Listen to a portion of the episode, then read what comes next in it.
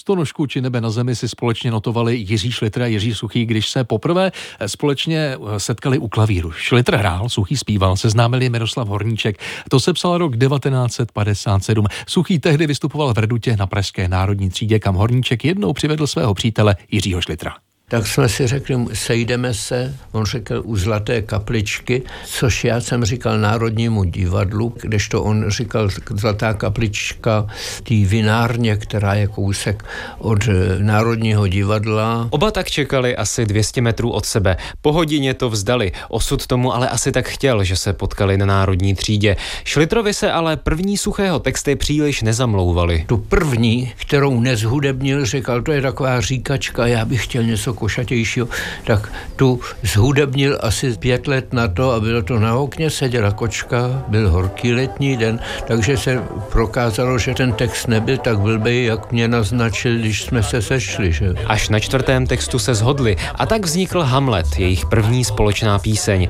Pak už dvojce S plus Eš začala chrlit hit za hitem. Ty jsi švarná, já jsem švarný, já jsem švarný, já jsem švarný, jaký jsme to krásný pár, jaký jsme to krásný pár. Semafor pak Šlitr, Suchý a Ferdinand Havlík založili v roce 1959. Šlitr v něm ale působil jen jako externí člen, který skládal většinu písní. Po třech letech, když Jiří Suchý zkoušel hru Jonáš a Tingle Tangle, ale zatoužil vystoupit jako herec. No já jsem byl z toho odvázaný, protože jsem chtěl být vždycky ve dvou On uměl akorát si stoupnout a takovým divným hlasem říct nějakou větu a zase si sednout.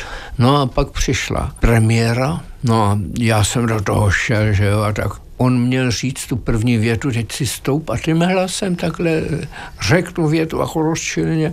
A já myslel, že uletí střecha, co ty lidi tam dělali. A on řekl druhou větu, aplauz zase. Nikdo nečekal, že doktor Šlitr, že bude dělat tohleto. Vztah Suchého a Šlitra byl dlouhá léta pouze pracovní. Nechodili spolu na pivo, neměli společnou chalupu, i když pokusy o zblížení tu byly. Jezdil na motorce a jednou řekl, hele, půjdeme na Berounku Oh. Já jsem říkal, dobře, pojď. Skutečně on jezdil celkem opatrně, tak nebál jsem se s ním nakonec. Tam najednou potkal kamarádku, kde tam spolu si povídali a slovo dalo slovo.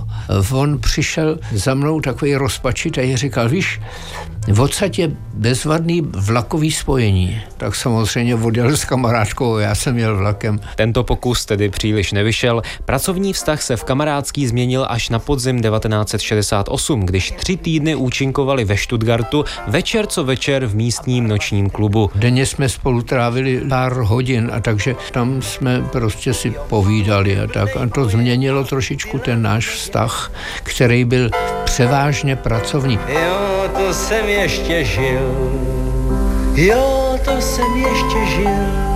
Jiří Šlitr zemřel předčasně. Ve svém vymrzlém ateliéru na Václavském náměstí si v době mrazů přitápěl plynovým topením.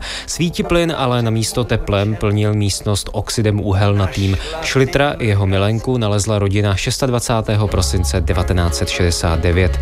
S Jiřím Suchým se viděl ještě na štědrý den, paradoxně opět v kapličce. On říkal, tam je taková tradice, že se o Vánocích tam chodí na šneky. Já jsem říkal, fuj. Když potom mě vysvětlili, že oni ty šneky dělají, takže to nebudu s těma očičkama na těch tykadlech nebo tak, že to nebudu jíst, tak to už jsem řekl, tak to přežiju. S Jiřím Šlitrem symbolicky končí fenomén uvolněných 60. let. Jeho melodie ale nezestárly, naopak zlidověly. Jak o dvě generace mladší umělci než duo Suchý Šlitr jejich tvorbu vnímají, uslyšíte z zítra v tomto čase. Tomáš Maleček, Radiožurnál.